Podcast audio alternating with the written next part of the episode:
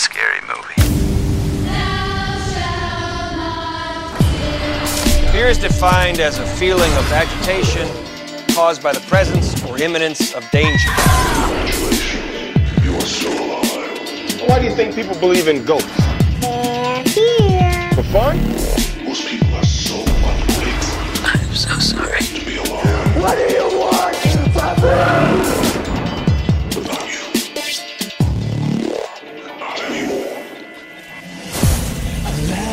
Fire will rise behind those eyes. Black house will rise. I can see dead people. There is a presence in the house with you. We can't hurt you if you don't believe. I suggest you leave that house. Do it, Gordon. Before you do. It's not even real. Did you miss me?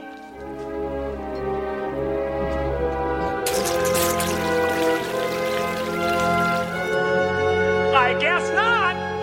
And the big news in Akron tonight is the unexplained appearance of flesh-eating humans. Channel five has now learned that this grotesque happening is a reality, and one that is quickly spreading as more and more of these human cannibals appear throughout this area. Zombies. Hundreds of them. Look at it! Why would they die?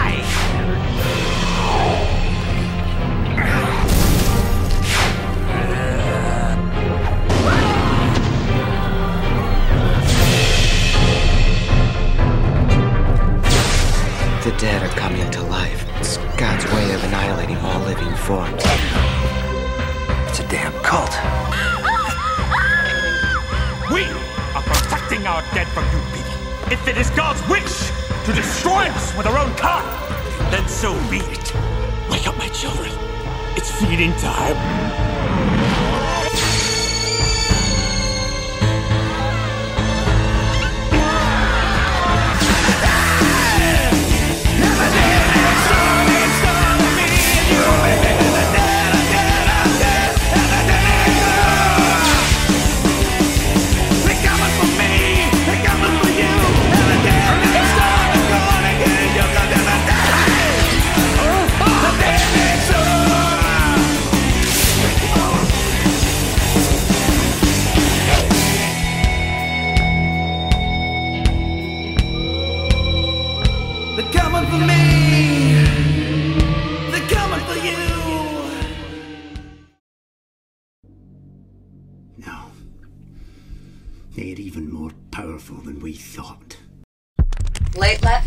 A witness saw two men brutalize and rape a young woman, the fifth such brutal crime in Ridgeway this month. Get her, Val. Teach that slut. What he's getting ain't nothing compared to what I'm gonna do to you. I've got three bodies, two dead, one male, one female. Die, copper.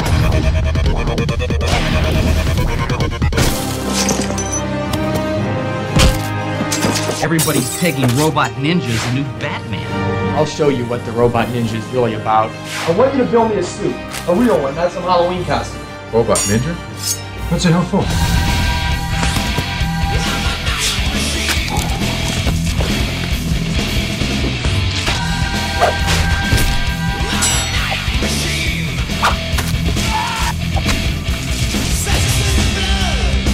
You mean to tell me that you're going out tonight? You killed that boy. That little boy! Police report that Robot Ninja is now responsible for four war deaths. What kind of Robot Ninja screams in pain? Let's see if robots believe.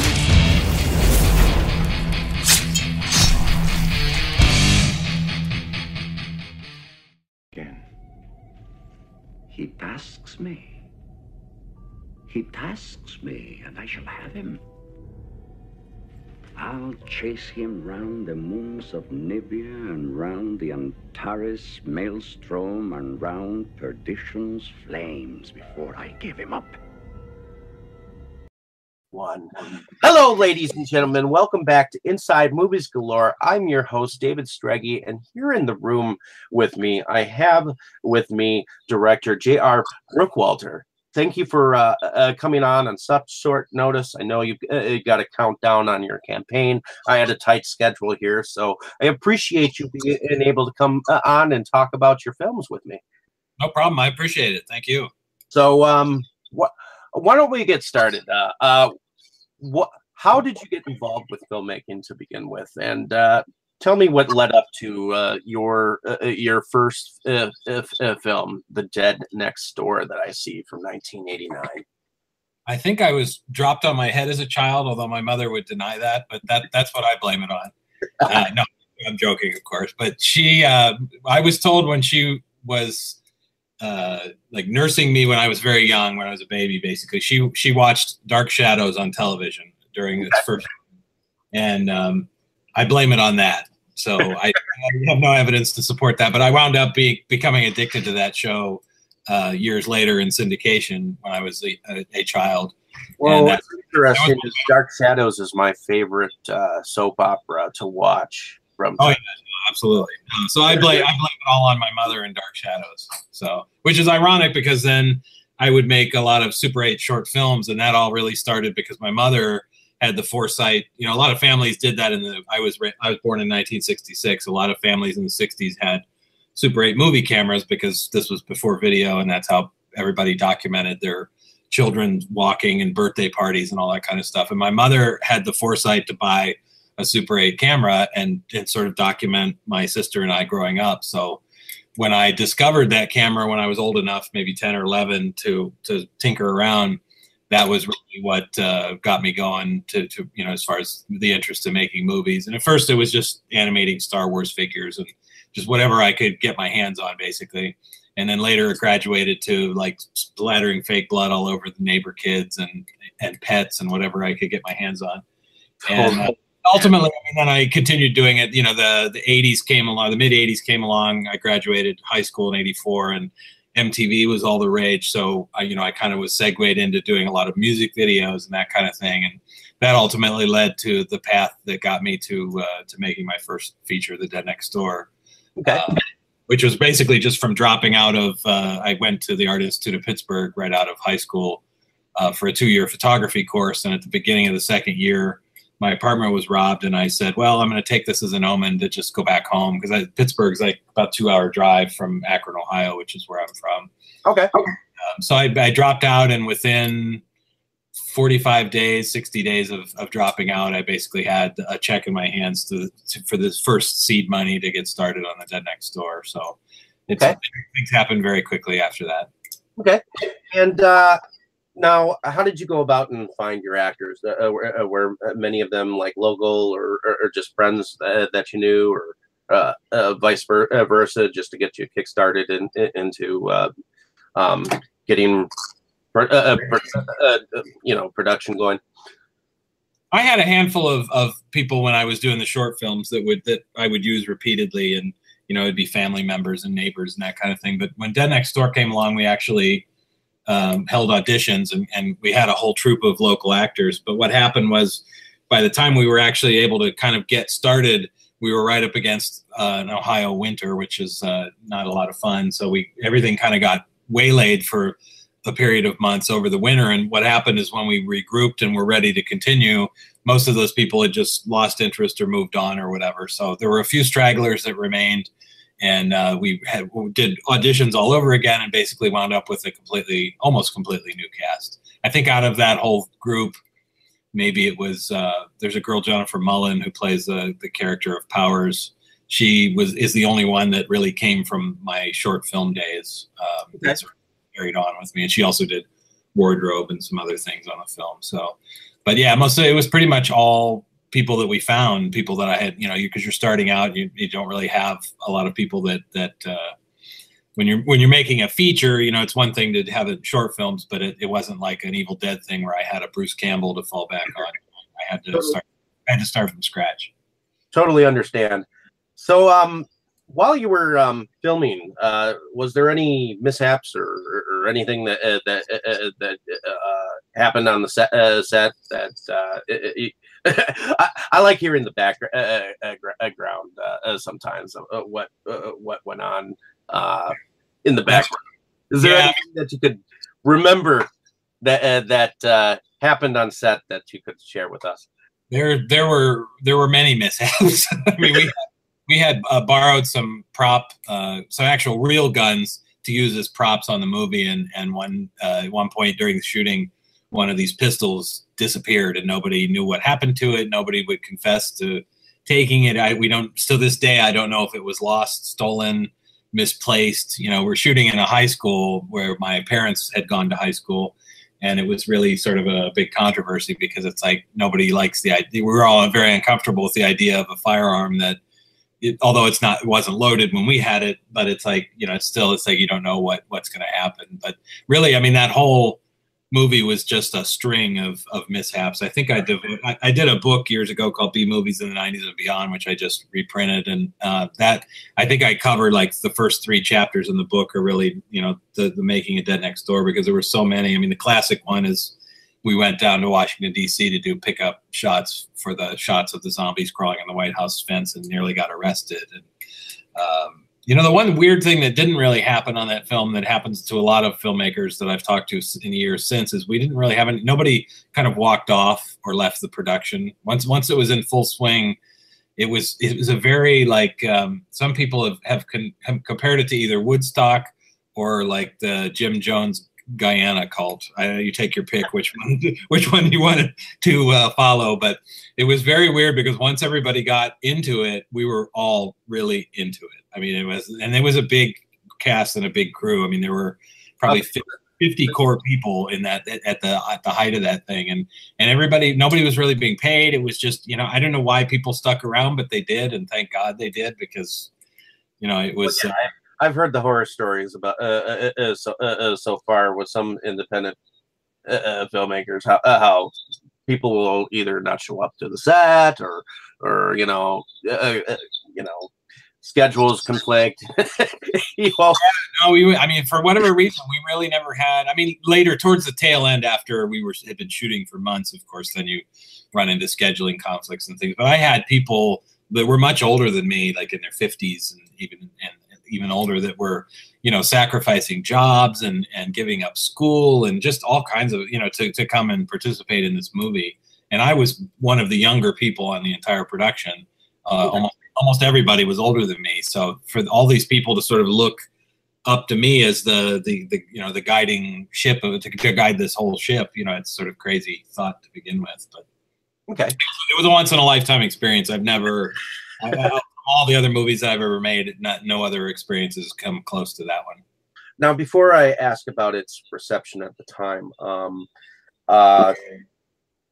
Uh, why don't you give us a little bit of synopsis of The Dead Next Door for the uh, uh, for the audience, and then uh, uh, I'll I'll ask you how you know how its reception was. And I, I understand that you had a Blu-ray release for it, just like you have for uh, Robot Ninja coming up. So yeah, that was uh, three years ago.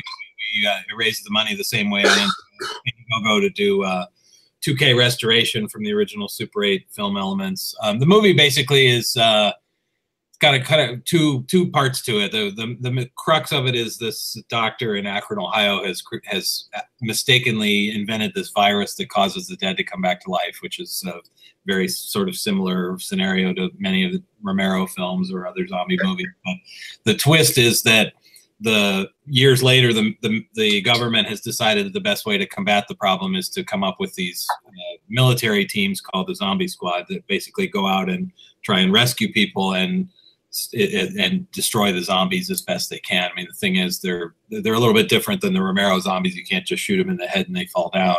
The virus is sort of throughout the body, so it's established early on. Like there's a scene where where one of them gets its head cut off and the head's still alive, and it bites the fingers off one of the soldiers, and the fingers actually come out of the the throat, which is always a, a scene that everybody seems to to remember from this film. But um, and along the way, the the the Zombie Squad has to return to Akron, Ohio to try and find the original serum that caused this whole thing. And they, they run into a religious cult that is trying to protect the zombies and keep them uh, I guess alive is not the right word, but keep them uh, functioning uh, for their own sinister purpose, I guess.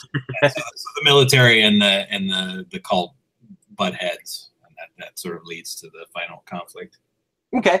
Uh, and uh, how was the film's reception uh, w- once you completed the... Um, now, I understand, did it have a V H S release at any given point in time? Yeah, it was really... It's actually... It's, it's credited a lot to, to, as a nineteen eighty-nine film, but it actually did not come out until nineteen ninety. I don't know. I, I think the I M D B got that wrong years yeah, ago. Sometimes they screw up. I, I, I've, I've, I've known them to be that way. But I did. I finished the film in nineteen eighty-nine, and then really it didn't come out till over a year later. Um, a little company out of North Carolina called Electro Video put it out, and they had done a, their own Super eight film called Killer that they had put out, so they had a little experience with that. But um, you know, it's funny because the film I had given only given out a handful of copies. There was um, a filmmaker named Scott Spiegel was involved in the film as an actor, and and he was part of uh, Sam Raimi's group up in Michigan, and.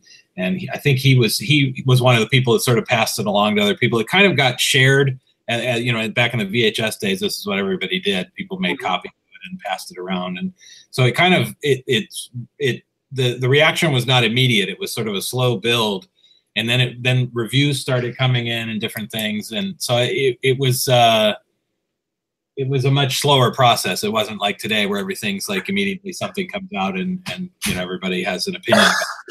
There was no Twitter for people to jump on and crucify the film. Uh, yeah, uh, unfortunately, there are uh, those kind of reviewers out there. Uh, I, I, and me being a reviewer myself, I, I know, I know. Sometimes, uh, sometimes there is backlash with uh, with some of these uh, uh, uh, films. So. Well, I mean, the thing is, the the the reaction was actually very positive. People, people. Okay. Dug it for what it was. It was uh, it was sort of seen as sort of a almost documentary style movie. I think it had, because it was Super eight and a, a chunk of it was shot handheld, things like that. People liked the the look and the ambition of it. You know, it's a, not very often where you see zombies crawling on the real White House fence. You know, with the White House in the background or the Washington Monument in the background. So there was a lot of stuff that going on in the movie that nobody had seen before, and it was the word of mouth. Spread once you know people were able to actually see it, um, and it was helped by we had a, a big four-page spread in Fangoria magazine back in in the, that magazine's heyday, and that really sort of put it on a lot of people's radar because people were sort of looking out for it then. It's just unfortunate that we had that press, and then it was probably a couple of years went by before it actually was was available to you know to buy it or rent it. Nice. So uh, ultimately. Um... Uh, now, you, uh, I know I touched on this a little bit, but you had a two K restoration of, uh, of the uh, film uh, uh, how many years ago? Uh, it was three years ago, two thousand fifteen, I started that. I, and yeah, it was just, it was something I, I started just as sort of a lark. I thought, well, you know, I'm seeing, I'm buying all, I'm a Blu, Blu-ray collector myself, and I started to see all these great restorations of all my old, you know, favorite films that I was collecting. And I thought, I wonder what it would look like to, to scan this Super eight film. So I sent the first reel of it out and uh, was was pleasantly surprised as to you know what the results were. So that sort of encouraged me to do it. And then everybody kept saying, "Oh, you should try Kickstarter or Indiegogo." And so we I chose Indiegogo, and um, you know we raised some of the money that way. And then I I you know, finished it off, and it did you know it did well. We sold through the, we pressed a thousand discs, sold through those, and then I I've since. Uh, Last year put out a two-disc collector's edition, which is sort of the retail version. It's a little bit less expensive than the than the original one, but same transfer and everything. Okay. But in between the V H S and the Blu-ray, there was a D V D release, which is how a lot of people discovered the film more recently, because it was that was released from Anchor Bay, and I th- I, I hear it was in Best Buys and all over the place at the time. Yeah, that's a lot, that's yeah, a lot the copy that I ended up picking up myself. So a lot of people. Knew the movie from that, but unfortunately, I mean that was a remastered version in that it was a new transfer, but it but it was not an H D transfer. And if you, even if you compare those two versions, it's a huge difference. The the two K just is absolutely the best way to see it. Alrighty, so uh, ultimately, after um, The Dead Next Door, you went on to another film called Robot Ninja, and uh, uh, now how did you get involved with that? Uh, uh, uh, I mean, I know you started, um, did you write it around the same time as The Dead Next Door? Or? No, in fact, it's uh, it was a total total opposite experience of The Dead Next Door. In fact, I had I was out in L A finishing the sound for The Dead Next Door when I met a filmmaker named David Dakota, and he had a company he was starting called Cinema Home Video. And the way I met him was he was shooting a film called Murder Weapon that my friend David Barton, who had done some of the makeup effects for Dead Next Door, he was him and a friend of his were doing the makeup effects for that film. So while I was out there, I was going on set and, you know, documenting some of the footage and stuff. And, and I, the, the, where I was, the place where I was staying in Van Nuys, California, doing, scoring the music and stuff at the time, they were doing the makeup effects in the garage. So like Dave Dakota would show up with Linnea Quigley, who co-produced the film and starred in, in Murder Weapon. And, yeah. and that's how I got involved with them. And so I basically, David Barton was like, hey, you should tell Dakota, you know, you should start hitting him up. He's looking for projects for this home video label. So um, I actually didn't pitch him something for myself at first. I had two friends, filmmaking friends, that had their own projects, and I pitched him those. And he was interested in the one, um, and we had another meeting, and then it just sort of just, he decided, no, maybe I don't want to go in that direction. And he said, well, what do you have? I showed him maybe twenty minutes of Dead Next Door, and he liked it. And he said, uh, you know, what do you have? And I, I really didn't have anything, because most of the scripts I had written at that time, you know, he wanted to do something for like ten thousand dollars, fifteen thousand dollars. And I, to me, I just wasn't like not ready to do. Most of my stuff was much more grandiose, my ideas at the time. So I didn't have anything, but to salvage the deal, I said, well, do you have any things that you have in mind that maybe we can do from scratch? And he said, well, I have this title, Robot Ninja. And I cringed, because it's not a, particularly an interest of mine, because I immediately visualized probably what should have been, what the movie should have been made as. It's like a kickboxing, nin, you know, literal, literal robot ninja, um, which didn't really interest me. Okay. But I, of course, in the, in the sake of, of saving a deal, I said, well, yeah, I could probably do something with that. So I finished up my work on Dead Next Door and was going back to Akron, Ohio on a Greyhound bus, which is an experience of its own, because cross country on the Greyhound. And uh, that's basically where I sort of came up with the idea of what it was going to be.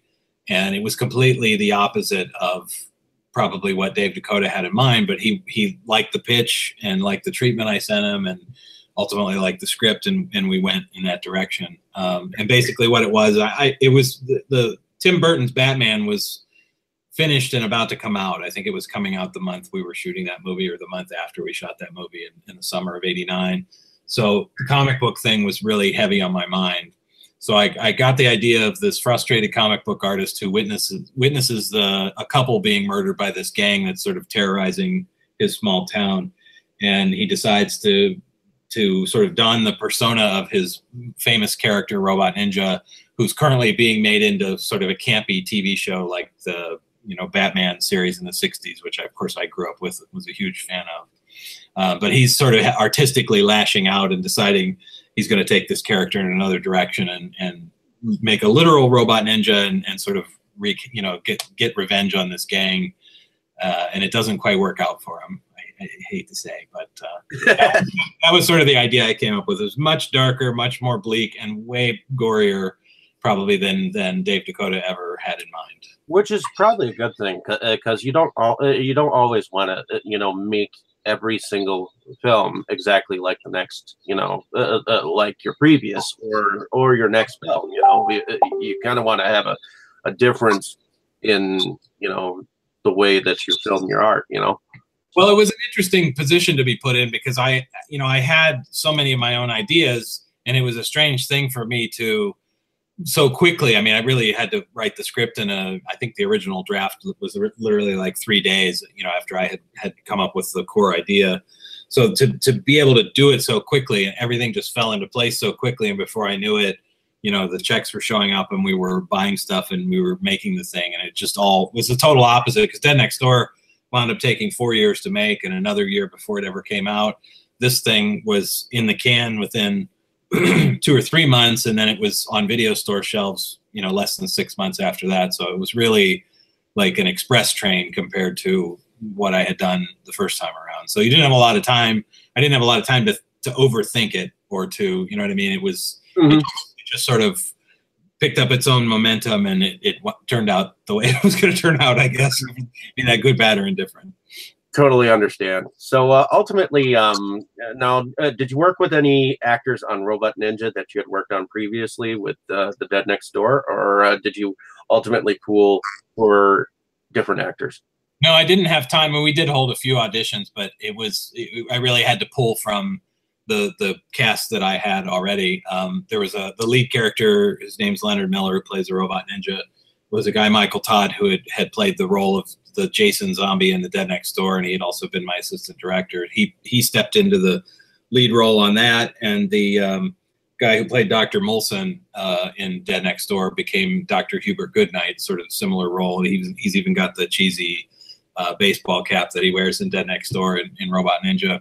In, very, in many ways, it was sort of an extension. I, I looked at Robot Ninja as an extension, even though it's a completely different movie. It's not, it's not really about zombies, although it, there are some flashback scenes with zombies. But yeah, the cast came was literally ripped right out. The main bad guy uh, is was the girl who played Anna in The Dead Next Door, and she played this character, Gody Sanchez, which was originally written for a man, but we couldn't find anybody to play it. And then we thought, oh, you know, it'd be kind of funny to have it, to turn it into this sort of butch lesbian, you know, bad guy. And that, you know, you're talking about nineteen eighty-nine when nobody really did that. So it's sort of like, I'm not saying I was ahead of my time, but it, it's sort of interesting to look back on and think that, boy, that, you know, the, the people do that all the time, you know, the ghost. Oh, yeah. But at that time it was very strange. It was a strange thing to do. But yeah, so the cast was borrowed essentially from The Dead Next Door with a few uh, uh, extra people thrown in that, that we knew or, or whatever. So okay. But the core cast and the core crew were all from, from the first film. Now, is there anything that you can remember from being on set that you can re- remember in particular, something that you'd like to share, you know, while while you were filming uh, uh, that might have been, uh, uh, uh, you know, might have been something that you could share. You know, the it was so fast because I think we only shot maybe two, not even two and a half weeks, and I'm not even sure. It was so many, so much of it was shot at night um, because it was to the movie took place at night. We so we were on this weird night schedule, so everybody was in this sort of like bizarre, like you know, hazy. If you've if you've ever stayed up nights in a row, you know, uh, you you would understand it. But I the main thing I remember is a lot of Taco Bell. Like we would like it'd be like. Two in the morning, and the only thing that was open was Taco Bell. So somebody brought the Taco Bell for our dinner break, you know, essentially in the middle of the night. And uh, so that was a movie that was totally like, you know, the Taco Bell was our fuel essentially to get through that thing. But it's hard to think of the movie. I mean, it was, it, I don't really remember a lot of specifics. I think because it went by so fast. Okay. It was at a much quicker pace. So it basically went on without a hitch. Uh, yeah, I mean, I really don't remember too much because it was a new, we were shooting, you know, instead of Super eight film, we were shooting on sixteen millimeter film. So that was a, that was a step up, you know, the film gauge was twice as big as before. Um, and so it was a new camera. I remember, I think the first week or first couple of days of the footage, I, I was running camera on the whole thing. Um, and I was, I was sort of getting acclimated to the camera because I really, we didn't even have time to do camera tests or anything, which I would have loved to have done. It was sort of talk about just sort of jumping into the deep end of the pool, you know, right out of the gate. Um, so I remember there was some footage on the first day or two of the, I, I wasn't quite clear on the, the, the, the, you know, the viewfinder and the camera, as far as the cropping and where everybody's heads were. I remember there was footage where the heads are sort of clipped off, clipped off at the top. There's a scene where the doctor and the comic book artist have a disagreement in his apartment, and Um, that footage always bothers me to this day because we could never, we didn't have time to reshoot it, but it was because I was sort of getting adjusted to the camera and trying to figure out what, what the hell I was doing. Because I was, I was winging it through that whole production essentially. So, um, ultimately, um, once you, uh, completed, uh, the filming of uh, Robot Ninja, um, how was its reception? Um, and, uh, it, now that did get a V H S release, correct? Yeah, no, this was, I mean, this this movie was essentially a work for hire. I was paid basically to, you know, a small fee to make this movie for another company. And uh, that was the Cinema Home Video. And, and they released it in December of eighty-nine.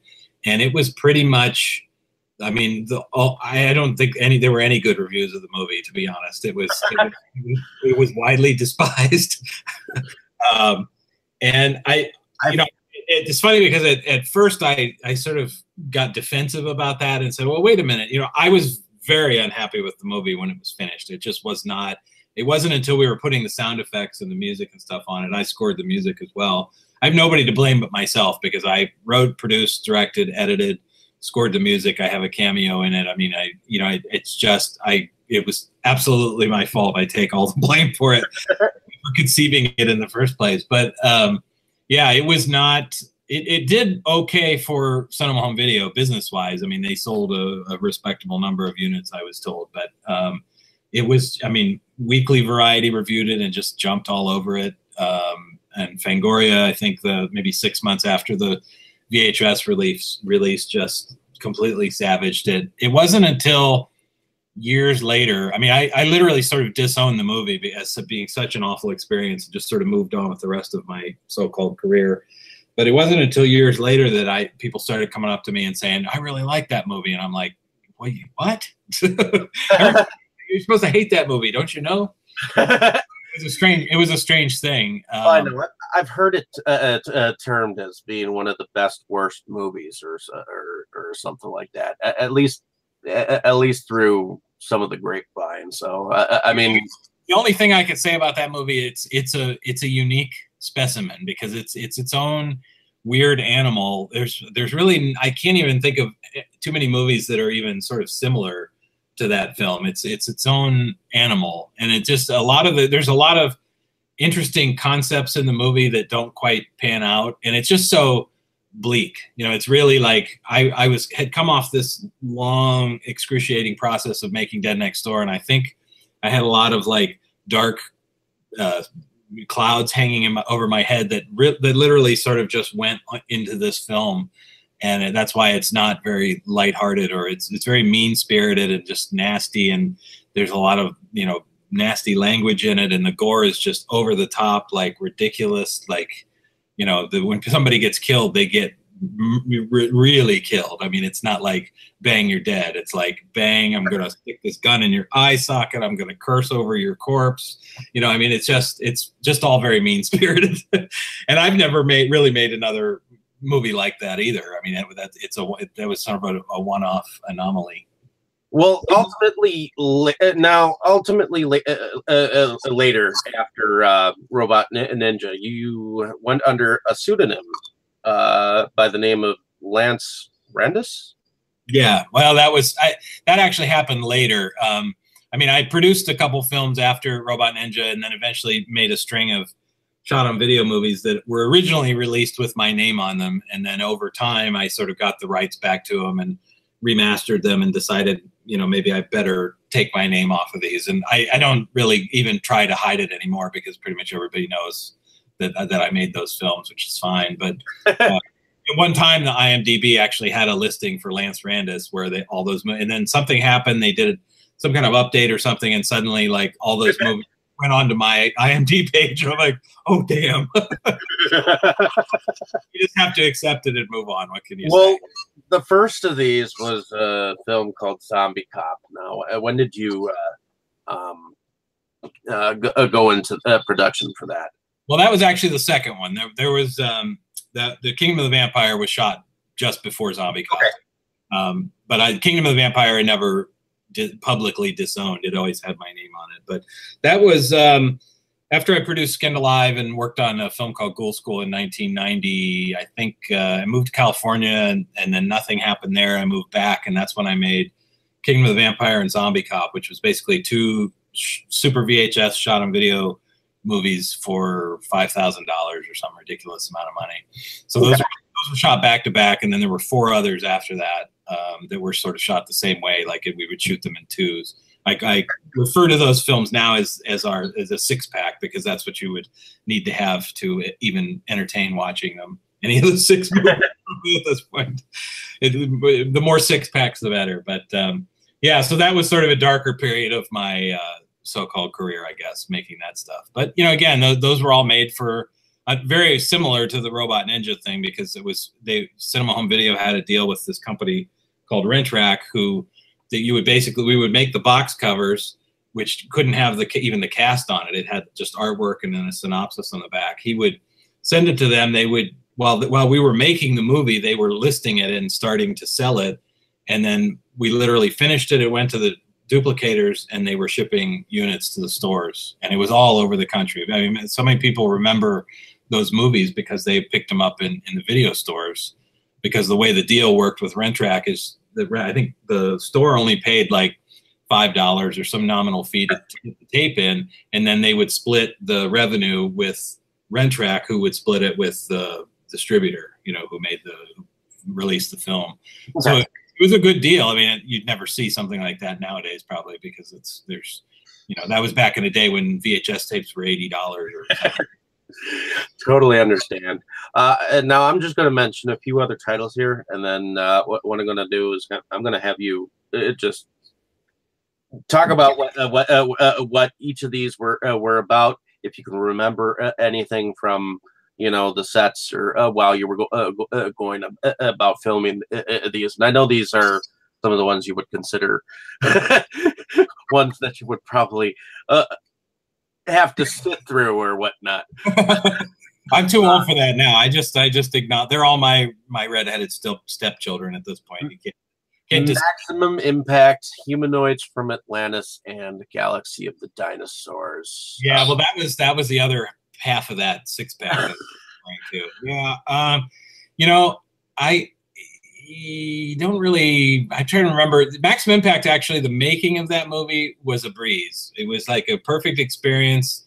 It was pretty much me and like two or three other people on the crew that that made that thing. It was it was sort of done and over with very quickly. I enjoyed, you know, working with the cast on it and stuff. I mean, I don't have. I really don't have anything bad to say about it. I, I you would have to strap me to a chair to probably sit through it at this point now.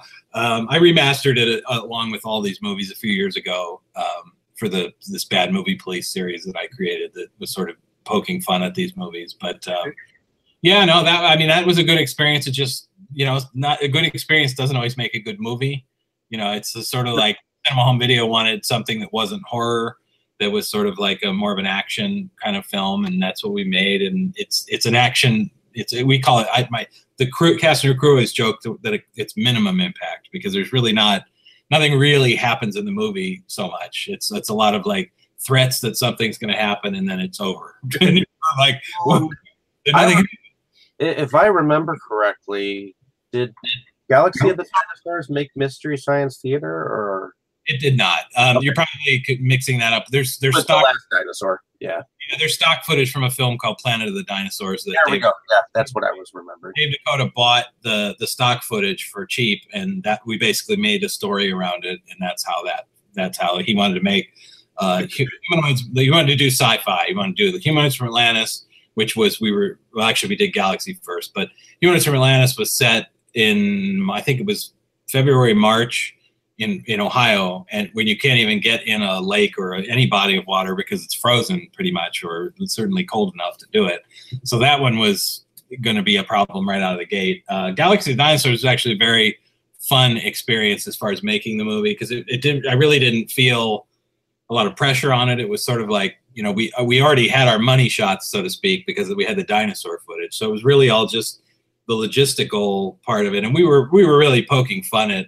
You know, the whole Planet of the Apes kind of thing. I mean, all the, all those kind of movies that I grew up with, and all the science fiction movies. I love all that stuff, but we were it, we were not taking it seriously in any way, shape, or form. So it was sort of a wink, wink, you know, nudge, nudge. And that's, and that's the way I think uh, any person uh, watching any of these uh, films should take in mind that uh, that uh, you should really shouldn't take uh, any films at, at all, anytime seriously. Yeah, I mean, once you, know, you do that and have a blank mind, you know. You, well, it's hard because that's the thing. Like something like Robot Ninja, you know, it's hard. It's hard to smile during it because it's so dour that you know. It's like it's nice to have a movie like a, something like a Galaxy of the Dinosaurs where it's just so silly you can't take it seriously. You know what I mean? Robot Ninja is more of a target for bad criticism because it's you know it almost is like. You know, here it is. It's dark. You know, you have nothing. You can only dislike it because it just makes you feel so. Uh, you know what I mean? I, I know what you mean. So uh, ultimately, after that, uh, uh, uh, those experiences uh, with uh, uh, filmmaking. You went on to uh, do a film called Ozone, correct? Yeah, correct. Yeah, that was, uh, and that was really just out of frustration of having made, I literally had made six movies, six of these shot on video movies over like a seven month period. And I just felt like I couldn't do it that anymore because it's just creatively, it's just, you know, it's not what I want, not what I got into this for, certainly. And, and it just was, you know, I, it, I was subject matter that I maybe wasn't really interested in, aside from probably Kingdom of the Vampire was one that I actually had, did have my heart in or felt like I did. But Ozone sort of fell, the script fell in my lap. Uh, some guys that had worked on Dead Next Door early on, um, had, they were going to make it, and they said, hey, can you help us make this? And I read the script um, and loved it, and basically went back to, the, to, to them and said, hey, let me direct this. You kick in your money, I'll match it, and, and we'll do this, and we'll do it the right way where we have enough time. You know, we didn't necessarily have money. We still shot it, Super V H S video and all the, you know, basically everything that I had learned up to that point about shooting on video, but we tried to kick it up a notch. Like back on Dead Next Door, we had made like cranes and dollies and all these things to do all these cool camera shots. And we did that again on Ozone. I sort of re had all this stuff remade so that we could make it a more cinematic experience. Essentially, it's like I, I, I did believe that it was possible to make a good shot on video movie and make it look like a movie, you know, rather than a soap opera or um, home video or whatever. So oh, that was that was my intention with Ozone. Anyways, I, I just felt like I had something to prove, and after making a string of of forgettable bad movies that I didn't really want to make, I, I wanted, I wanted to make something that sort of proved that Dead Next Door may not have been a fluke, I guess. Now, going back on some of these titles before we move on, um, uh, did uh, did you uh, have any experience that you can remember on any of the, uh, these titles? Uh, Zombie Cop, K- uh, Kingdom of the Vampire, Maximum Impact, Humanoids from Atlantis, or Galaxy of the Dinosaurs, uh, that you can really... you know, like pinpoint and remembered, uh, you know, that, that you'd like to share? Well, Kingdom of the Vampire was notable because the we got the first first day of shooting, we pretty much sailed right through up until the evening when we were shooting, and then I I shredded my knee while setting up a shot. Like, I mean, I was I basically directed the rest of that movie out of a wheelchair and on and crutches, and had to uh, literally start pulling pages out of the script. I'm like, well, we don't need this. We don't need this. Because I couldn't shoot it. I physically couldn't. I mean, I had a uh, producing partner with me that, that that we were both supposed to be setting up the, we were both supposed to do the lighting, and then I was supposed to run the camera, and I couldn't even do that. I had to literally just sit in front of a monitor and say, you know, do this, do that, do this, because I couldn't move around. And uh, it, I remember that vividly now because about two months ago I ripped up my knee.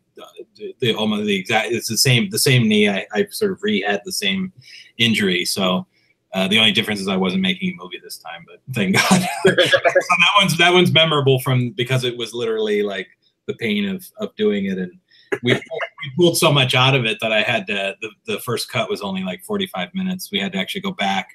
Once up my I had, my leg had sort of healed and, and shoot some of that stuff that we had pulled out of the script because it, it had, you know, we had a, it had to at least be sixty-five or seventy minutes or something, the running time of it. So that, okay. that that's the most memorable out of that, those six probably. Okay, cool. Um, now, um, ultimately after Ozone, uh, you uh, went on to direct uh, The Sandman. Now, uh, Uh, how did you get in, into that project? And here we're we're starting to get uh, get into your uh, what like your relationship with uh, uh, Full Moon. Uh, well, that was that's still a few years off, but The Sandman actually dates back to I think eighty-nine or ninety probably. I had had met a guy through a Fangoria personal ad of all things named Matthew Jason Walsh, and he had, he had, was trying to get, raise the money for a film of his own, and I had contacted him just to see what he had and, you know, read the script or whatever. And I liked his writing, and we started talking, and he, he didn't have anything. He had no, no money, no budget, no, you know, no hope of ever getting the thing made. And I said, well, why don't you write a script for me? And I had this idea that I'd come up with, with uh, Dave Lang, who had done the, the ro- invented the Robot Ninja character and done all the drawings for Robot Ninja. He and I had come up with The Sandman, and so Matt came out for a while and, and wrote the script, and we just we tried to get the money raised back then, and just wasn't happening. And this is, of course, at a time where we would have shot it on sixteen millimeter instead of Super V H S. But um, after Ozone, I was sort of at a crossroads, like, okay, now where do I go from here? This was, we pulled this off, and we sold it sold respectively, respectively, and and you know, it's like, what's the next step so that I don't bungle this again with something like a Robot Ninja. So um, after weighing a bunch of stuff, I kind of went back to that Sandman script and said, you know, I really like this, but if there's a, if we could just make it a little smaller. So we we moved the locale, set it in a trailer park, and that's kind of how the genesis of how that one was. And that one was sort of an effort to make. Uh, where Robot Ninja was sort of like hardcore on the blood and guts, Sandman was the opposite, because at the time Blockbuster Video was starting to entertain buying movies like this, like the lower end shot on video things. And I was trying to, I was eyeballing like, maybe we can get this into Blockbuster if we make it a little more, I hesitate to use the words family friendly, but that was sort of the impetus of it. Let's, let's clean it up a little bit and, and maybe, you know, we can get a Blockbuster sale out of this, which of course did not ever wind up happening. So that was the the sad irony of it, but but that was the goal. And um, that one was a crazy shoot because we the whole movie almost entirely takes place in this trailer park. And although I wasn't personally living at the trailer, I was it was forty-five minutes away outside of Youngstown, Ohio. I would drive back and forth every day, but um, some of the cast and crew they actually were living there in the trailer park, and they had some crazy stories to tell about the people that lived there and things that happened and all that kind of stuff. It was it was a definitely uh, an experience I would not necessarily want to. Uh, I mean, it's funny because when you start, everybody's excited and like, oh, there's a movie being shot in our trailer park and blah blah blah, and then you get, you know, sort of like the third week of shooting or whatever, and everybody's like, when are you guys going to be out of here? When are you going to leave? You know, because you're just disrupting people's lives, and it's like, wait a minute, we're gonna, we're in the middle of a shot. Don't you know? Don't come down this street or whatever. So, uh, I think they were as sick of us as we were of them, probably. But totally understand. Uh, so, um, did you want to give us a little bit of surmise of or uh, of the Sandman before we move on? Yeah, I mean, it sort of was. In, I, I, I guess I, this was inspired mostly, I think, by A Nightmare on Elm Street. The idea was the that Sandman is this creature that sort of uh, gives you good dreams to put you to sleep and, and d- so that you're not paying attention and steals your soul. And it's basically the story of a, of a frustrated writer who uh, is, is having insomnia. He's he's writing like these bad, like smutty, you know, women's uh, love romance books or whatever. And he just can't seem to get anywhere in his career. And so he's up in the middle of the night, not, you know, he's frustrated, and he sees something in his trailer park that's kind of going around from trailer to trailer. And, you know, of course, he eventually discovers that this creature, the Sandman, exists and has targeted his on-again, off-again girlfriend uh, who lives in the same trailer park to uh, to sort of st- steal her soul as well as everyone else that lives in the trailer park. Very cool.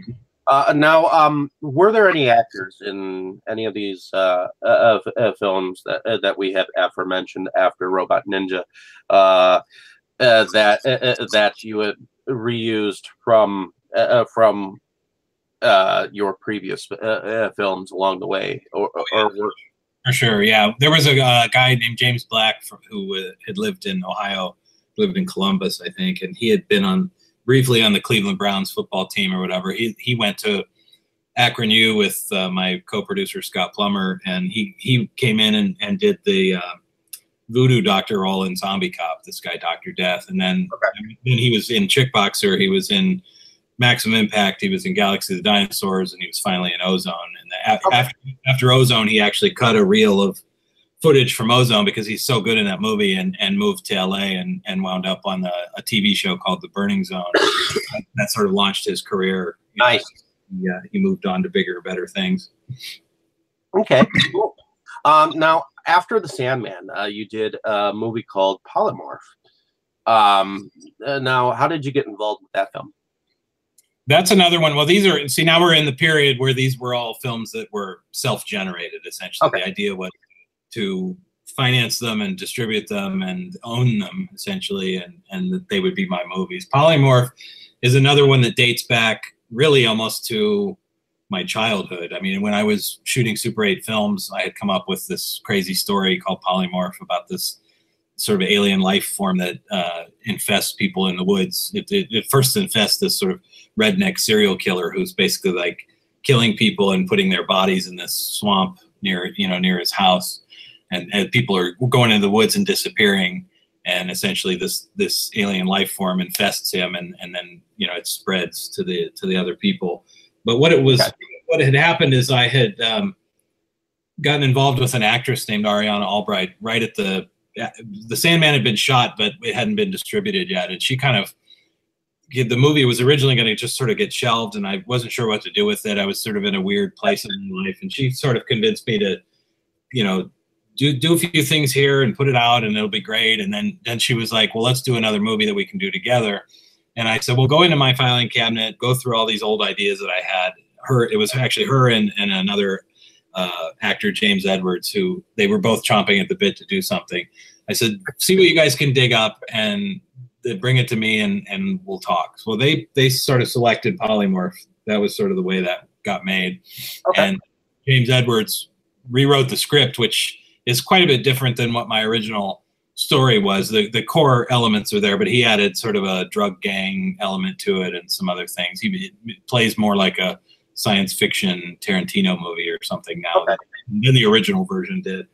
Um, but yeah, that one, uh, and that one was, that was actually a tough film to make. I don't know why. It was just, I remember shooting the, for the first couple of days, we shot all the stuff in the, in this cabin at, uh, out in the woods. And it was like, where every character in the movie literally comes together in this, in this cabin, and I'm shooting and I'm like, I'm just like, I don't know if it was that I wasn't prepared. I thought I was prepared, but I was just like, I don't know what I'm doing here. So I just had to start shooting footage of everybody throughout this action. I mean, mostly handheld stuff, just kind of has a documentary feel. But um, once I got through that, I sort of like picked up the pace, and it, it, it turned out to be a decent little movie. That's actually one a lot of people cite as a favorite out of all the movies that I've made. But the funny thing is it, it did no business, and it's just, it just, it seems to be a lost title for some reason, but I, I think it's one of the better ones that we've done out of all these, especially in the shot on video days.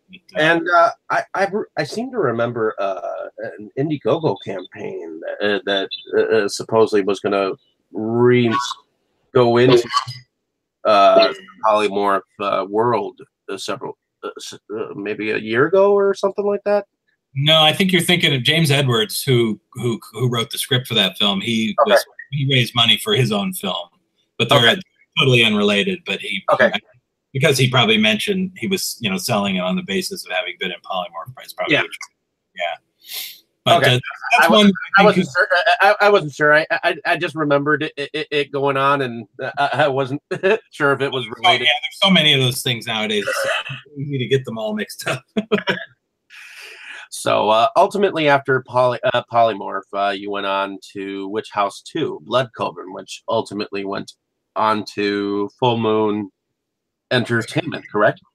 Well, after right after Polymorph, I produced a film for Matthew Jason Walsh and Ariana Albright and James Edwards called Bloodletting, and that was, uh, like I said, I edited the film and produced it, but they they essentially shot it and made it. Um, but then I moved, yeah, then I felt sort of the grass growing around my feet in Ohio and moved to California.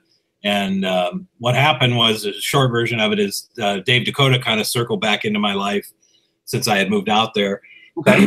He had shot a film called Shrieker, which was thirty-five millimeter film for Full Moon. And this was right after Full Moon had kind of lost their partnership with Paramount and were kind of back to doing stuff on their own again. And um, Dakota asked me to if I would edit edit the film and and do all the post production sound and and C G I and stuff, and uh, so that's kind of, that was my foot in the door. I was kind of like this unknown guy over the hill. They were down in Hollywood, and I was up in North Hollywood, California, and they nobody really knew who I was until we had to go. I had to go and lock the final edit with uh, Charles Band and and his father Albert Band and, and Dave Dakota. And they were so happy with what I had done. And, and once they learned sort of how I was doing it and some of these low budget methods of, of the, what I was doing, mm-hmm. they had me come back and cut Curse of the Puppet Master. And then I wound up, long story short, being their post-production supervisor. And that sort of led me back into making movies for them with Witch House two, um, which was originally supposed to be two other things. I was supposed to do a, they were doing these kids, it's a series called Film Monsters, where they took like the classic monsters and made like these forty-five minute kid movies out of it. And I was supposed to do The Mummy, one. And I actually, we had the script and everything, and, and it was about to go. And I don't remember what happened as to why it didn't, but he called me into a meeting because we were going to do a thing called fear dot com, which later became Horror Vision, which is a film that I did produce for them. But yeah. He said, hey, we did this Witch House movie last year, and it's done huge business through Hollywood Video and blah, blah, blah. And, you know, what would you think about going to Romania and doing a sequel? And, of course, you know, at the time, that was the badge of honor. You know, you get to go to Romania and, and make a horror movie over there. And and it was thirty-five millimeter, so, you know, I was certainly not going to say no to that opportunity. And uh, so, yeah, that's how that came about. But, it, you know, again, I sort of, even though it was a work for hire thing, I tried to make it my own. And it's really a separate, all the, all three of those Witch House movies, they're kind of completely their own animal. I mean, the only, there's, the only thing that really connects them is there's a character, a witch named Lilith, in, okay. all, in all three. But other than that, they they really don't have it. None of them have anything to do with each other. Okay. And then uh, uh, from what I see, uh, you, you did a short film called Twice the Fun. Well, that was, uh, I'm trying to think, was that before Witch House two or was that after? I, I can't remember the timeline now. Yeah, that's sort of a lost thing because it was, um, I don't remember, it was supposed to be part of an anthology. They had this Surrender Cinema series, okay. which are sort of like their softcore erotica stuff or whatever, and, and they were looking for shorts to tie, tie together into an anthology or something. Okay. So I had done this, yeah, I directed this thing, and it just sat and never got distributed. And then Charlie Band had had directed, sort of ghost directed, this thing called no angels dot com, which he put a ton of money promoting. He was he was really pushing this thing. It was sort of like a reality show with these uh, girls making this website, I think it was. And uh, when the D V D came out, I think I had already, I think we were either about to do Witch House two or I can't remember, but I got very friendly with uh, the guy who was running the, the D V D label, and I said, hey, why don't you stick this short film on there so somebody will actually see this thing, and it's, it's just sitting here and Charlie's not going to do anything with it. So that's the only distribution that it's ever gotten. That's the only way you can even see it is to find that that no angels dot com D V D. I'm not even sure it's still in print anymore. Okay, cool. But that's what that, that's what that was. That was more just sort of a lark, just something for for fun. Definitely. Um and uh Uh, after uh, Witch House two, you, you, um, no, you were the director behind Witch House three then, right? Yes. Yeah, I mean, when I shot that, I, the goal was that I wasn't going to do, I wasn't going to, I was not going to put my name on it. Um, and the only reason was Charlie had picked, it was planning and was thinking about picking up another film called The Coven, I think. I don't remember the exact name of it now, but it was okay. an already finished film that was sort of like a knockoff of um, The Craft, which was popular at that time. It had just come out. Okay. And he was gonna he was gonna pick this movie up and re and retitle it Witch House three. And he he gave it to me because he wanted my opinion on the technical qualities of it. I, I don't remember if it was shot on Super V H S or what. It was shot on video, and it wasn't the. I remember the production values not being particularly good. But I took it home and I watched it, and I and I gave the report back to Charlie's right hand man, this guy Mickey, and I said, you know, if he wants to spend this kind of money, because I think he wanted to, he was going to pay like ten thousand dollars or something for the rights to the to the movie, so to own it.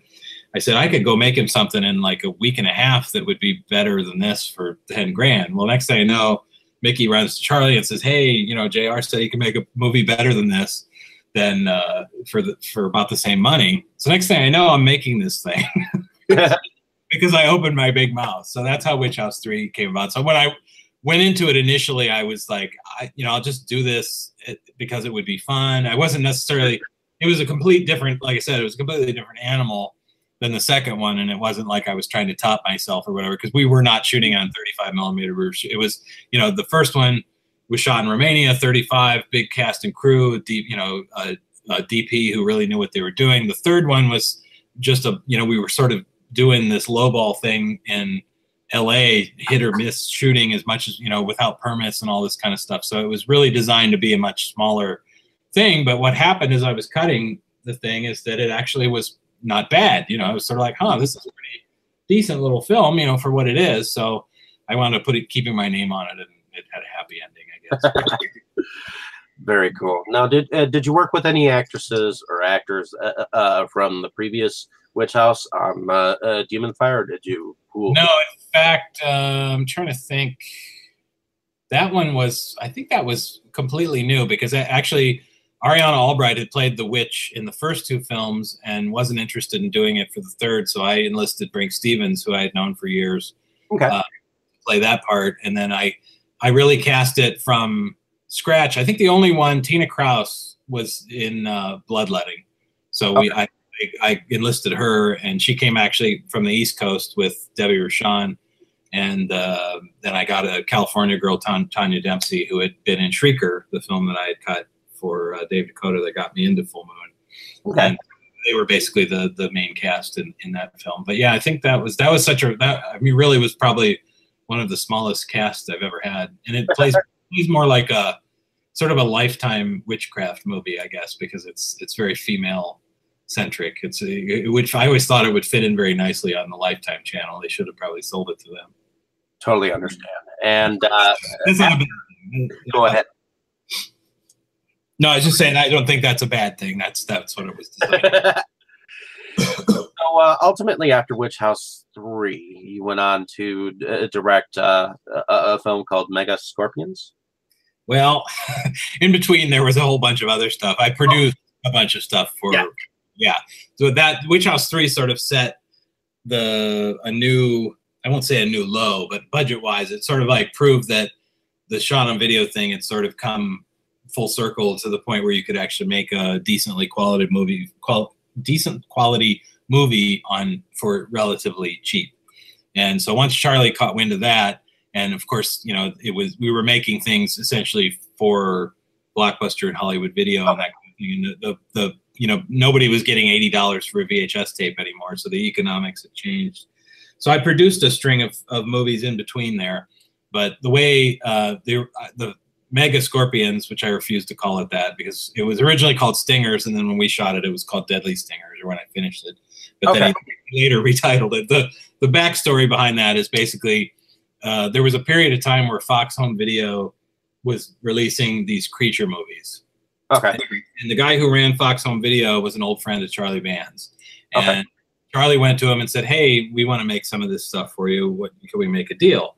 So he they made a deal for this giant scorpion movie, and um, Courtney Joyner had written the script. He already had the script, and basically Charlie turned to me after pr- having produced all this other stuff and said, "Hey, do you want to make this?" And it was one of those things where I think he was getting he was getting one price and we were getting another to make it. Like I'm just.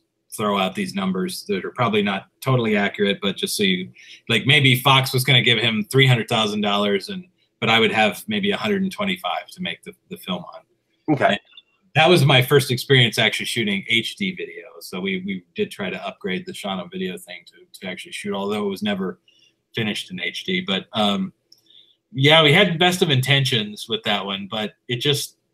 I, I, I don't know, the the pup, the giant scorpion puppet never really worked out. It wound up almost entirely being replaced by C G I.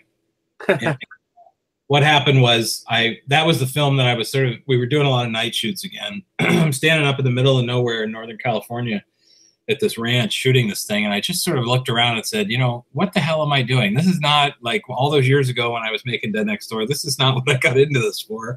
I had sort of become disillusioned by the the machine that, that was Full Moon, you know, for a while it was nice. I was making stuff, I was making good money. It was all good, but I sort of just lost interest in, in doing that and was ready to just take a big step back and not do that anymore. So I really barely finished that movie. I mean, I, I sat, I think with the editor, I didn't even edit the film. I sat with an editor once just to give some notes. And then I, I was kind of done with it after that. And yeah. What wound up happening was by the time the movie was finished, Um, Fox Home Video, I guess, had had a couple of, of other creature features that had been stinkers that hadn't done well. So they decided they just gave up this whole idea to do this. So the movie was orphaned. You know, I think what happened was Fox had the the rights, the home video rights to it, and Charlie maybe had the international rights or something. I don't really know how the deal worked, but it it just sat because nobody knew who had the rights to it. So it was my lo- sort of lost. Film for the longest time. Nobody saw it. We showed it at a couple conventions and different things, but that was the only way anybody ever saw the thing. And okay. I pretty much forgot about it, moved on to, to my own thing, running uh, my D V D label and whatever. But um, years later, it turned up Um, I think in the U K, maybe somewhere, somebody started sending me like uh, websites that had it listed. And then eventually Charlie Band launched this Full Moon Streaming site, and he retitled it Mega Scorpions, and that's how it sort of came back to life again. But uh, it landed with a thud on it. um, service. I figure about here is where I'll give you a chance to talk about some of the things that you've produced, um, and also about your label uh, uh, uh, that you called Tempe Video, correct? Yeah, I go more by Tempe Digital now, but it's the same. Okay. Thing. It's all the same same movies. Um, Well, the, I mean, the distribution thing, I've always, I've dabbled in it for a long time because it was always, it was, to me, it was always the end game was to, to be able to make movies and get them distributed. But what happens when you try to run your own label is you realize that it's kind of a full-time job, and you don't, you, you're, you know, getting other films made or picking up other people's movies, and you don't really have time to, you know, make your own things. So I became less of a filmmaker, more of a, Uh, distributor. Um, there was a few oddball titles that I that I wound up financing and having a little bit of input in, as, and got an executive producer credit on things like Platoon of the Dead and Poison Sweethearts and Forest Primeval. Those were titles I distributed, you know, eight or ten years ago. I remember uh, film uh, a couple years back, back, I think in two thousand fifteen, called Safe Place that you helped out. Um, Oh, Safe Inside. Well, that actually was just, that was, yeah, that was my friend Jason Collum, Jason Paul Collum made that film, and that he made that completely on his own. I, I didn't have any evol- involvement in the production of it necessarily, but I did finish the sound mix for him and, nice. and distributing it. So yeah, I mean that was that was uh, that's how that went. But yeah, I mean, as far as other films, at this point, I've produced way more movies than I've directed or written or. You know, and it was never my really intention, but it just sort of the way I think these things go sometimes, I guess. But as uh, as uh, a producer of films, which ones would you uh, uh, say to definitely check out if uh, if you were to uh, say? Um, produced the stuff that I've produced. Well, Skinned Alive has a lot of fans. That was actually the first film I produced, you know, and didn't didn't direct. Um, it's more of a Texas Chainsaw Massacre kind of vibe, but it's a little sillier than, than that film. But uh, okay.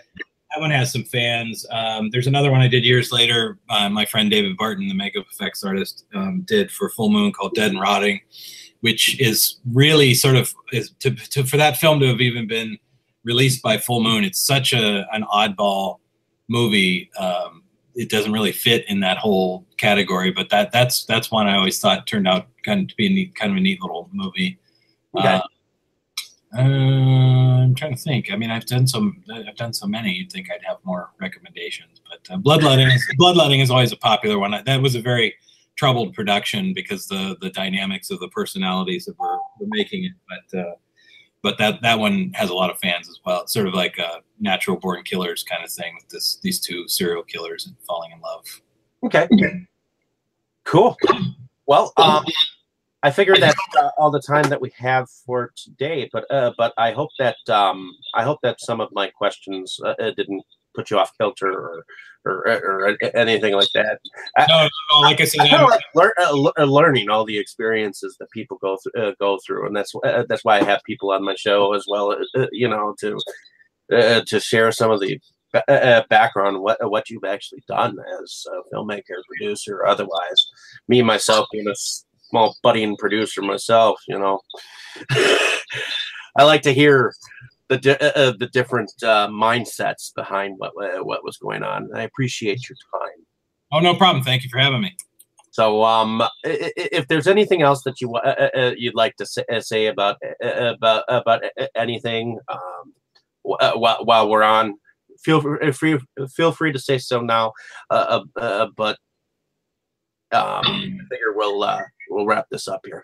Yeah, I think the only thing we missed was to talk about the Robot Ninja restoration, which is that's the Definitely. sort of the ongoing thing right now is that uh, we're I'm restoring, uh, doing a two K restoration of Robot Ninja from the original sixteen millimeter negatives, and there's got maybe what three or four more days on Indiegogo, and uh, anybody who wants to check that film out and see it in the best quality that it's ever been, and loaded with extras and all that kind of all those goodies, that'll be out uh, later this year. So that's sort of the next. Uh, The next thing up, I guess.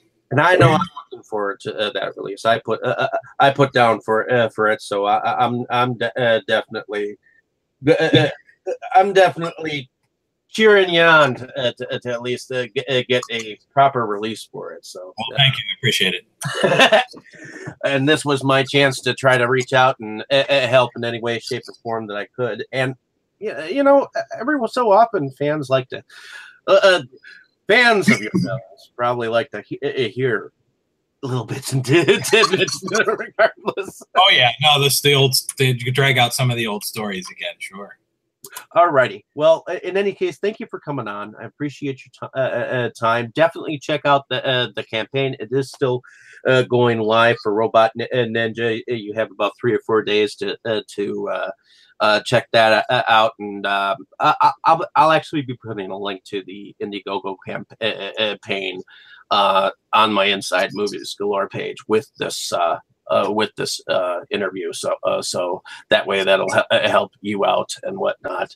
Great, so, thank you. In any case, hopefully you have a great evening, and uh, uh, again, appreciate your time. No problem. Thanks. You too. You have a good afternoon. You too. Now you have to ask yourself one question. Do I feel lucky? Well, do ya, punks?